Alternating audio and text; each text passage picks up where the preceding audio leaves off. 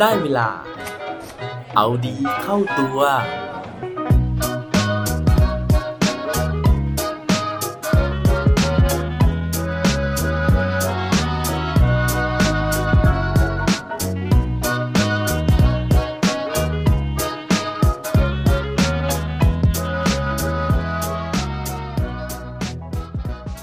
หมาจนตรอกยังคิดสู้ แล้วท่าทหารจนตรอกล่ะครับ สวัสดีครับ พบกับผมชัชวานแสงปรีดีกร และรายการเอาดีเข้าตัว รายการที่จะคอยมามันเติมวิตามินดีดด้วยเรื่องราวแล้วก็แรงบันดาลใจ เพื่อเพิ่มพลังและภูมิต้านทานในการใช้ชีวิตให้กับพวกเราในทุกๆวัน ถ้ายังจำกันได้นะครับ เมื่อเดือนที่ผ่านมาได้เกิดเหตุโศกนาฏกรรมขึ้นที่จังหวัดนครราชสีมา เนื่องจากมีทหารคนหนึ่งถือปืนออกมาแล้วก็ไล่ยิงประชาชน เนื่องจากความเครียดนะฮะแล้วก็ปมปัญหาเรื่องของบ้านพักทหาร วันนี้นะครับผมไปอ่านเจอเรื่องราวของบ้านพักทหารเหมือนกันนะครับจากเว็บไซต์ The People นะฮะเรื่องราวนี้เป็นเรื่องราวของบ้านพัก แต่ไม่ใช่ที่เมืองไทย แต่เหตุการณ์นี้เกิดขึ้นที่ประเทศไต้หวันนะครับ เมื่อทหารผ่านศึกคนหนึ่งนะฮะอายุถึง 90 กว่าปีแล้ว ต้องถูกขับไล่ออกจากพื้นที่ที่เขาเคยอยู่ และคาดหวังว่าจะอยู่เป็นที่พักสุดท้ายในชีวิต คุณลุงคนนี้นะฮะจะตัดสินใจทำยังไงเมื่อต้องถูกโดนไล่ที่ มาติดตามเรื่องราวของเขากันครับ คุณลุงคนนี้ชื่อว่าหวงหยงฟู่ซึ่งเกิดเมื่อปี 1924 นะฮะเพราะฉะนั้นดีดไปดีดมานะตอนนี้คุณลุงอายุประมาณ 96 ปีแล้วนะครับ โดยที่คุณลุงเกิดที่เมืองไทซานมณฑลกวางตุ้ง ใช่แล้วครับ คุณลุงเกิดที่ประเทศจีนนะฮะแล้วก็เริ่มหัดจับปืนยาวนะครับ ตั้งแต่เป็นเด็กอายุไม่ถึง 15 ปีเลย โดยที่ในปี 1937 คุณลุงได้ออกเดินทางจากบ้านเกิด เพื่อที่จะเข้าร่วมเป็นทหารอาสาในสงครามต่อต้านญี่ปุ่น แล้วก็ภายหลังจากนั้นนะฮะด้วยอุดมการณ์ที่แตกต่างจาก ผู้นำรัฐบาลนะครับทำให้คุณลุงเนี่ยตัดสินใจที่จะไปสังกัดฝ่ายพรรคก๊กมินตั๋งนะฮะซึ่งต่อมาเนี่ยกลายเป็นประเทศไต้หวันนะครับ ซึ่งนั่นก็เป็นสาเหตุที่คุณลุงเนี่ยต้องอพยพไปอยู่ที่ไต้หวันนะฮะเพราะว่าพอมีการต่อสู้นะครับระหว่างพรรคก๊กมินตั๋งนะฮะกับรัฐบาลเนี่ยฝ่ายที่ชนะนะฮะก็คือรัฐบาลหรือว่าพรรคคอมมิวนิสต์ของเหมาเจ๋อตุง ดังนั้นนะครับในปี 1949 เนี่ย คุณลุงแล้วก็เหล่าทหารที่เป็นฝ่ายพรรคก๊กมินตั๋งก็ต้องย้ายนะฮะหนีข้ามทะเลไปยังเกาะไต้หวัน คุณลุงนะฮะก็เลยไปรับราชการประจำกองทัพอากาศของประเทศไต้หวันนะฮะจนกระทั่งปลดเกษียณนะครับหรือว่าปลดประจำการในปี 1979 หลังจากที่ปลดประจำการนะฮะคุณลุงเนี่ยก็มีพี่น้องนะครับซึ่งอพยพไปอยู่ที่เกาะฮ่องกงก็ได้ส่งเงินมาให้ประมาณ 3 0 0แสนดอลลาร์ไต้หวัน โดยที่คุณลุงก็เลยนำเงินก้อนนี้นะฮะไปรวมกับเงินเก็บนะครับที่เก็บมาตลอดชีวิตนะฮะแล้วก็เอาไปซื้อบ้านพักยามเกษียณอยู่ในบริเวณ หมู่บ้านทหารผ่านศึกนะครับในเมืองไถจง คือเรื่องราวก็ฟังดูเหมือนจะ happy ending นะฮะคุณลุงก็ปลดประจำการนะฮะมีบ้านพักอยู่นะครับแต่ว่าเรื่องไม่จบเพียงเท่านั้น เพราะว่าในปี 2010 นะครับหมู่บ้านเนี้ยก็เกือบจะร้างไร้ผู้คนนะฮะเพราะว่า คนรุ่นเดียวกับคุณลุงเนี่ยเริ่มล้มหายตายจากไปนะฮะแล้วก็คนรุ่นใหม่ที่อยู่เนี่ยก็เริ่มทยอยย้ายออกไป สุดท้ายหมู่บ้านนี้นะฮะเหลืออยู่เพียงแค่ 11 หลังที่ยังมีคนอาศัยอยู่นะซึ่งหนึ่งในนั้นเนี่ยก็เป็นคุณลุงนั่นเองนะครับซึ่งพอจำนวนประชากรหรือว่าจำนวนคนเนี่ยเหลือน้อยลงนะฮะรัฐบาลเนี่ยเขาก็เลยถือโอกาสนะฮะในการที่จะบูรณะพื้นที่โดยการทำการรื้อถอนนะครับเพื่อที่จะสร้าง สิ่งใหม่ๆ ที่อยู่อาศัยใหม่ๆนะฮะหรือว่าสร้างสถานที่ใหม่ๆ ขึ้นมาในพื้นที่ดังกล่าว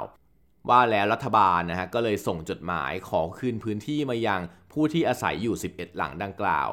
โดยที่คุณลุงบอกว่าพวกเราเนี่ยได้จดหมายจากทางการว่าจะทำการรื้อถอนหมู่บ้านแห่งนี้เพื่อพัฒนาพื้นที่ พวกเขาต้องการให้เราเลือกนะฮะว่าจะเอาเป็นเงินชดเชย หรือว่าจะรับสิทธิ์ในการย้ายไปอยู่บ้านหลังใหม่ ซึ่งหลาย ๆ บ้านนะฮะก็ยอมรับข้อเสนอนะครับ แต่ว่าในขณะที่คุณลุงเนี่ยเขาบอกว่าเขาไม่อยากย้าย เพราะว่าที่นี่เป็นบ้านจริง ๆ เพียงแห่งเดียวที่เขารู้จักในไต้หวัน คือคุณลุงเนี่ยอยู่ที่นี่มาตลอดชีวิตนะฮะแล้วก็ไม่รู้จักพื้นที่อื่นเลย คือคุณลุงเนี่ยออกออกนอกพื้นที่น้อยมากนะฮะ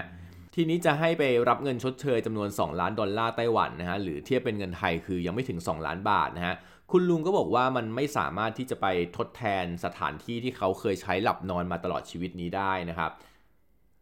ว่าแล้วนะคุณลุงก็เลยตัดสินใจนะฮะที่จะลุกขึ้นมาต่อสู้เป็นครั้งสุดท้ายนะครับ แต่ว่าครั้งนี้นะคุณลุงไม่ได้ถือปืนแล้วนะครับ แต่ว่าคุณลุงตัดสินใจเปลี่ยนมาจับผู้กัน แล้วก็ใช้สีสันนะฮะลวดลายต่างๆเนี่ยแทนลูกกระสุนนะครับ สิ่งที่คุณลุงวาดนะฮะคุณลุงเริ่มต้นหยิบผู้กันนะครับขึ้นมาวาดนกตัวเล็กๆนะฮะแต่ว่าสีสันสดใสบนผนังห้องนอน แล้วจากนั้นนะฮะก็ค่อยๆเพิ่มนะฮะไม่ว่าจะเป็นหมาเป็นแมวเป็นกระต่ายเป็นเครื่องบินนะฮะค่อยๆวาดวันแล้ววันเล่านะครับตามแต่จินตนาการเนี่ยจะพาไป จนสุดท้ายนะฮะมันเต็มผนังในบ้านนะครับแล้วก็ล้นออกมานอกบ้าน แล้วก็ลามไปยังตึกร้างข้างๆ ที่ไม่มีเพื่อนบ้านอยู่ สุดท้ายนะฮะสีสันของคุณลุงเนี่ยลามไปทั่วถนนเลยนะฮะไปถึงถนนข้างนอกก่อนที่จะเลอะไปทั่วทั้งหมู่บ้านแห่งนี้เลย ทีนี้พอหมู่บ้านร้างนะฮะมันกลายเป็นหมู่บ้านที่รกไปด้วยสีสันแบบนี้นะครับ สีสันที่ฉูดฉาดสดใสแบบนี้นะฮะมันก็ไปสะดุดตากลุ่มนักศึกษาด้านศิลปะเข้าอย่างจังเลยนะฮะพวกเขาเนี่ยก็เลย ตัดสินใจนะฮะมาให้ความช่วยเหลือคุณปู่ห่วงนะฮะในการที่จะรณรงค์ไม่ให้ทางการมารื้อถอนหมู่บ้านแห่งนี้ โดยที่กลุ่มนักศึกษาเหล่านี้ก็ตั้งชื่อหมู่บ้านให้ใหม่นะครับ ว่าเป็นหมู่บ้านสายรุง้ง แล้วก็เรียกคุณลุงนะฮะด้วยฉายาใหม่ว่าคุณปู่สายรุง้ง ตอนนี้นะฮะเรื่องของคุณลุงเนี่ยหรือว่าคุณปู่สายลุงนะฮะเริ่มเป็นที่รู้จักของคนทั่วไปแล้ว ตอนนี้เขาไม่ต้องสู้เพียงลำพังแล้วนะฮะเพราะว่ามีทหารกองหนุนเนี่ยคือประชาชนต่างๆนะฮะสื่อมวลชนนักท่องเที่ยว ทั้งจากในไต้หวันเองแล้วก็ต่างประเทศเนี่ยรวมถึงเจ้าหน้าที่รัฐบางส่วนที่ไม่อยากเห็นส่วนหนึ่งของประวัติศาสตร์ไต้หวันเนี่ยถูกรื้อถอนทำลายกลายเป็นสิ่งปลูกสร้างสมัยใหม่ ที่ไร้จิตวิญญาณ แล้วก็ประวัติศาสตร์ความเป็นมา หรือแม้แต่เป็นสินค้าเก่งกำไรให้กับนายทุน พวกเขานะฮะก็เลย มาร่วมแรงร่วมใจนะฮะแล้วก็รณรงค์จนสุดท้ายเนี่ยทางการนะครับก็ได้ให้สัญญาว่าพวกเขาจะเก็บบ้านหลังนี้นะครับรวมถึงทั้งหมู่บ้านแห่งนี้ไว้เลยนะฮะและจนตอนนี้นะครับหมู่บ้านนี้ก็ได้กลายเป็นแหล่งท่องเที่ยวแห่งหนึ่งนะฮะที่ได้รับความนิยมอย่างมากเลยในบริเวณไถจง คุณลุงนะฮะหรือว่าคุณปู่สายรุ้งเองเนี่ยก็ยังคงทำหน้าที่อยู่นะฮะในการที่จะต้อนรับนักท่องเที่ยวนะครับ แล้วก็คุณลุงบอกว่า ทุกวันนี้เขามีความสุขมากนะฮะในการที่จะได้พูดคุยกับนักท่องเที่ยวที่มาเยี่ยมเยือน และนั่นก็เป็นเรื่องราวของคุณปู่สายรุ้งนะฮะหรือว่าที่ผมเรียกว่าคุณลุงหวงหยงฟู่นะฮะอดีตทหารผ่านศึกที่วันหนึ่งนะครับต้องจนตรอกนะฮะเกือบที่จะสูญเสียบ้านที่อยู่อาศัยมาตลอดชีวิตไป แต่ว่าคุณลุงนะฮะตัดสินใจที่จะลุกขึ้นมาสู้เป็นครั้งสุดท้ายนะครับด้วยการหยิบผู้กันขึ้นมา เพื่อที่จะเปลี่ยนแปลงชะตาชีวิตของตัวเอง หวังว่าเรื่องราวของคุณลุงนะฮะจะทำให้เราตัดสินใจลุกขึ้นมานะฮะถ้าเกิดว่าวันหนึ่งเนี่ยเราเจอสถานการณ์ที่ขับขันแบบนี้นะฮะเราจะได้ตัดสินใจได้ว่าเราจะนอนรอชะตากรรมนะครับ หรือว่าเราจะลุกขึ้นมาสู้เพื่อชีวิตที่ดีกว่าของพวกเราทุกคนครับ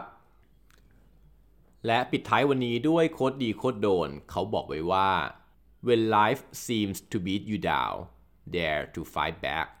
ถ้าเกิดว่าชีวิตเราเหมือนโดนทำลายนะฮะ ก็ต้องลุกขึ้นมาแล้วไร้กลับครับ อย่าลืมกลับมาเอาดีเข้าตัวกันได้ทุกวันจันทร์ พุธ ศุกร์ พร้อมกด subscribe ในทุกช่องทางที่คุณฟัง รวมถึงกดไลค์ กดแชร์เพื่อแบ่งปันเรื่องราวดีๆ ให้กับเพื่อนๆของคุณผ่านทุกช่องทางโซเชียลมีเดีย สุดท้ายนี้ ขอให้วันนี้เป็นวันดีๆของพวกเราทุกคน สวัสดีครับ